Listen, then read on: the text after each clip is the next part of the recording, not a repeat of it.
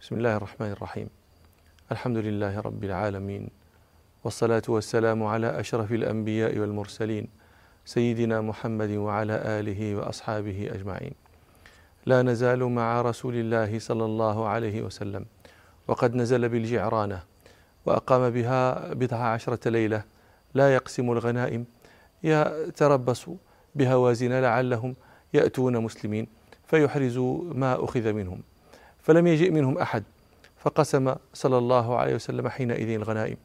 روى البخاري عن مروان بن الحكم والمسور بن مخرمة أن رسول الله صلى الله عليه وسلم قام حين جاءه وفد هوازن مسلمين فسألوه أن يرد إليهم أموالهم وسبيهم.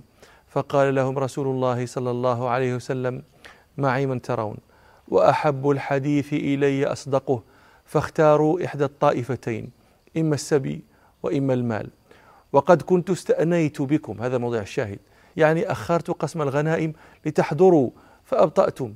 وكان صلى الله عليه وسلم أنظرهم بضع عشرة ليلة حين قفل من الطائف. فلما بدأ يقسم الغنائم صلى الله عليه وسلم بدأ بكبراء المؤلفة قلوبهم.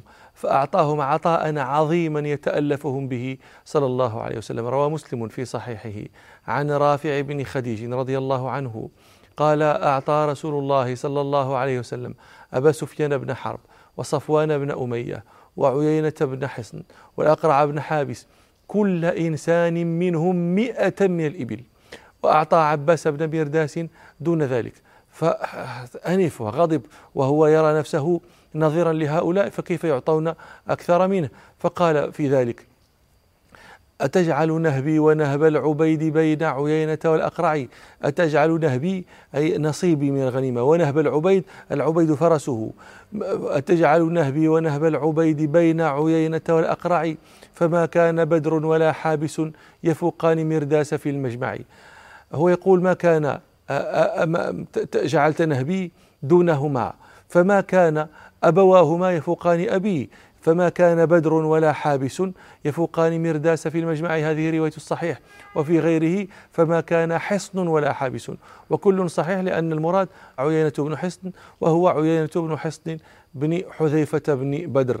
فتارة آه، نسب إلى أبيه حصن وتارة نسب إلى جد أبيه بدر لشهرته. يقول فما كان بدر ولا حابس يفوقان مرداس في المجمع وما كنت دون امرئ منهما ومن تخفض اليوم لا يرفع. فأتم له رسول الله صلى الله عليه وسلم مئة من الإبل. وأثناء قسمه صلى الله عليه وسلم الغنائم وقعت بعض الخطوب منها أن بعض الأعراب استبطأوا القسمة.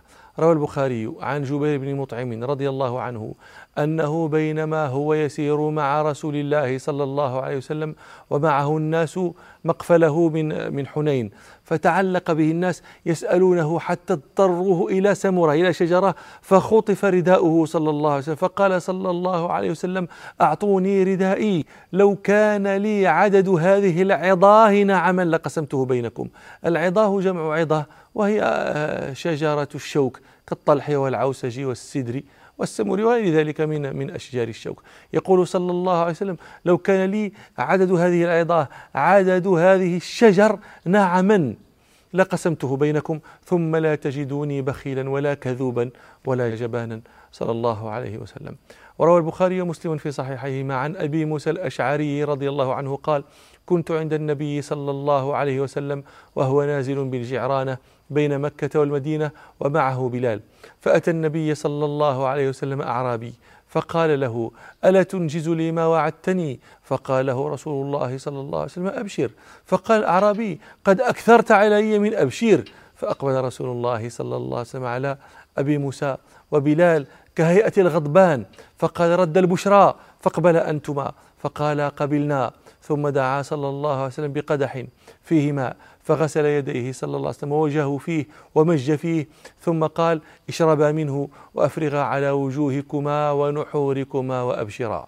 قال فأخذ القدح ففعلا فنادت أم سلمة رضي الله عنها من وراء الستر أن أفضل لأمكما. قال فأفضل آه، لها منه طائفة. ومن هذه الخطوب التي وقعت في الجعرانة أثناء قسم رسول الله صلى الله عليه وسلم الغنائم إخباره صلى الله عليه وسلم عن رجل أتاه هناك أنه سيكون رأسا من رؤوس الخوارج. روى مسلم في صحيحه. عن جابر بن عبد الله رضي الله عنهما قال أتى رجل رسول الله صلى الله عليه وسلم بالجعرانة منصرفه من حنين وفي ثوب بلال فضة ورسول الله صلى الله عليه وسلم يقبض منها يعطي للناس. فقال الأعرابي يا محمد اعدل. فقال صلى الله عليه وسلم ويلك؟ ومن يعدل إذا لم أكن أعدل؟ لقد خبت وخسرت إن لم أكن أعدل. وفي رواية لقد خبت وخسرت إن لم أكن أعدل. فقال عمر الخطاب رضي الله عنه دعني يا رسول الله أقتل هذا المنافق. فقال له رسول الله صلى الله عليه وسلم معاذ الله أن يتحدث الناس أني أقتل أصحابي. إن هذا أصحابه يقرؤون القرآن لا يجاوز حناجرهم. يمرقون منه كما يمرق السهم من الرمية. وروى البخاري ومسلم في صحيحيهما. عن أبي سعيد الخدري رضي الله عنه قال بينما نحن عند رسول الله صلى الله عليه وسلم وهو يقسم قسما أتاه ذو الخويصرة وهو رجل من بني تميم. فقال يا رسول الله اعدل. فقال صلى الله عليه وسلم ويلك. ومن يعدل إذا لم أعدل؟ قد خبت وخسرت إن لم أكن أعدل. فقال عمر يا رسول الله اذا لي فيه فأضرب عنقه. فقال صلى الله عليه وسلم دعه فإن له أصحابا يحقر أحدكم صلاته مع صلاتهم وصيامه مع صيامهم. يقرؤون القرآن لا يجاوز تراقيهم يمرقون من الدين كما يمرق السهم من الرمية ينظر إلى نصله فلا يوجد فيه شيء وينظر إلى رصافه فلا يوجد فيه شيء ثم ينظر إلى نضيه وهو قدحه العود فلا يوجد فيه شيء ثم ينظر إلى قذاذه فلا يوجد فيه شيء قد سبق الفرث والدم. آيتهم رجل أسود إحدى عضديه مثل ثدي المرأة أو مثل البضعة تدردر ويخرجون على حين فرقة من الناس.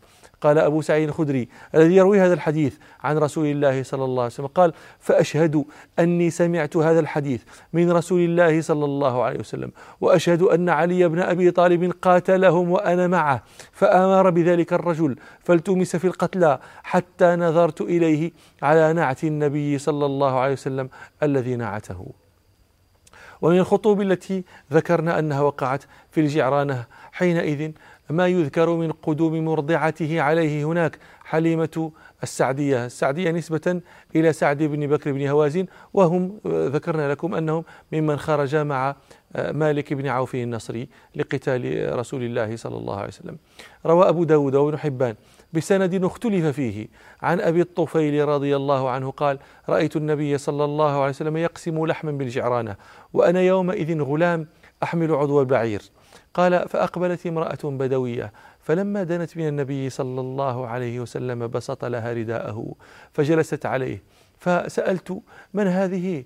قالوا أمه التي أرضعته ومن أعظم الخطوب التي حدثت يومئذ أن الأنصار وجدوا في أنفسهم من قسم رسول الله صلى الله عليه وسلم.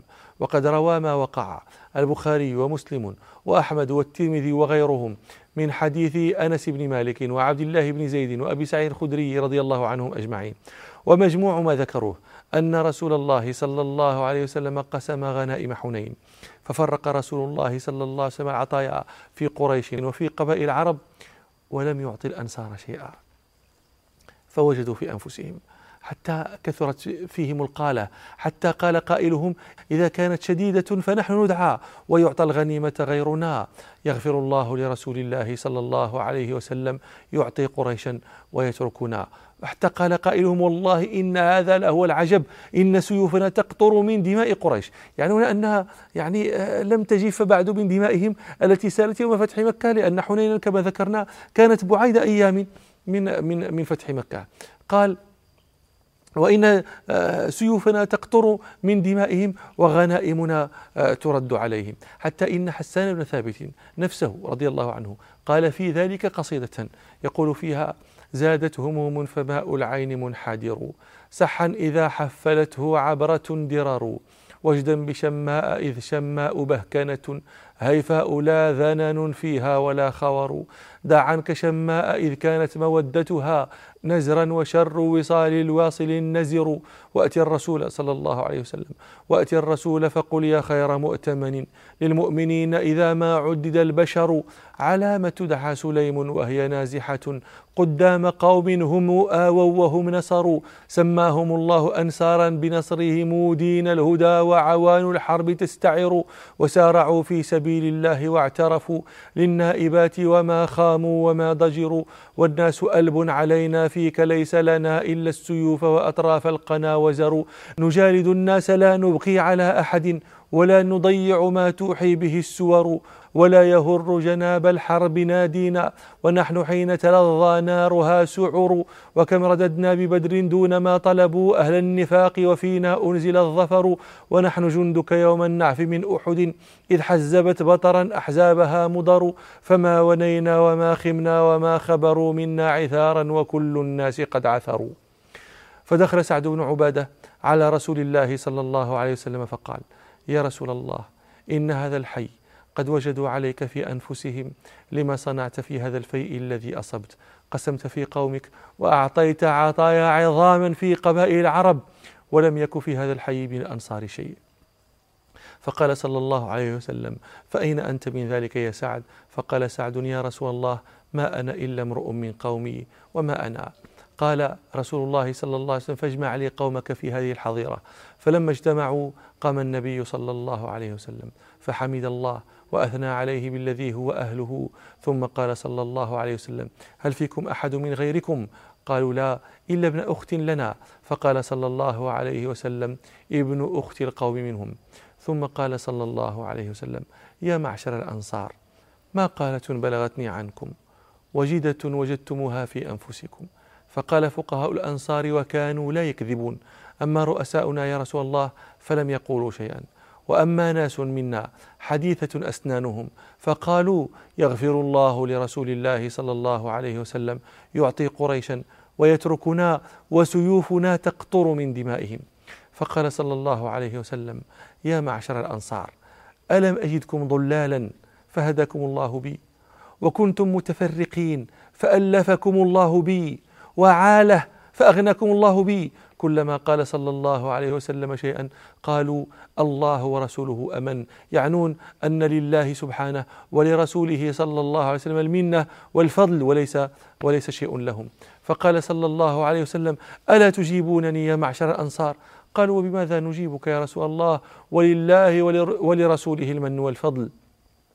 فقال صلى الله عليه وسلم أما والله لو شئتم لقلتم فلصدقتم وصدقتم أتيتنا مكذبا فصدقناك ومخذولا فنصرناك وطريدا فآويناك وعائلا فآسيناك. أوجدتم في أنفسكم يا معشر الأنصار في لعاعة من الدنيا تألفت بها قوما ليسلموا ووكلتكم إلى إسلامكم.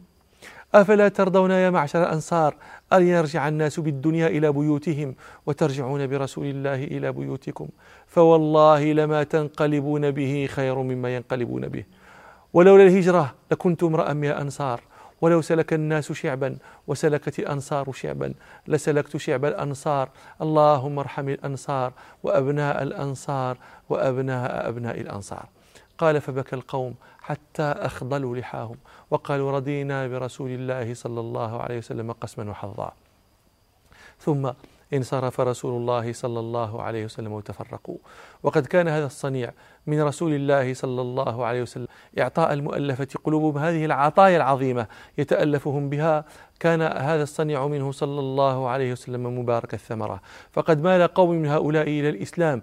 روى مسلم في الصحيح أن رسول الله صلى الله عليه وسلم أعطى يومئذ صفوان بن أمية مئة من النعم. ثم مئة ثم مئة فقال صفوان والله لقد أعطاني رسول الله صلى الله عليه وسلم ما أعطاني وإنه لأبغض الناس إلي فما بارح يعطيني حتى إنه لأحب الناس إلي. وهكذا حصل لطائفة من المؤلفة قلوبهم حكيم بن حزام وأبو سفيان بن حرب وسهيل بن عمرو والحارث بن هشام وغيرهم حسن, حسن إسلام جميعهم بما كان رسول الله صلى الله عليه وسلم يتألفهم به. لما قسمت الغنائم قدم وفد هوازن على رسول الله صلى الله عليه وسلم وهو الذي كان يستأني بهم وينتظرهم لكن كتب الله ألا يقدموا حتى تقسم آه، الغنائم. قدموا على قدموا على رسول الله صلى الله عليه وسلم وهو بالجعرانة آه، يعلنون إسلامه ويسألونه صلى الله عليه وسلم أن يرد إليهم أموالهم وسبيهم. وقد روى هذا الخبر البخاري في الصحيح عن مروان بن الحكم والمسور بن مخرمة ورواه أحمد والنسائي والبيهقي عن عبد الله بن عمرو بن العاص ورواه الطبراني عن آه، زهير بن سرد الجشمي رضي الله عنهم أجمعين أن رسول الله صلى الله عليه وسلم جاءه وفد هوازن وهو بالجعرانة.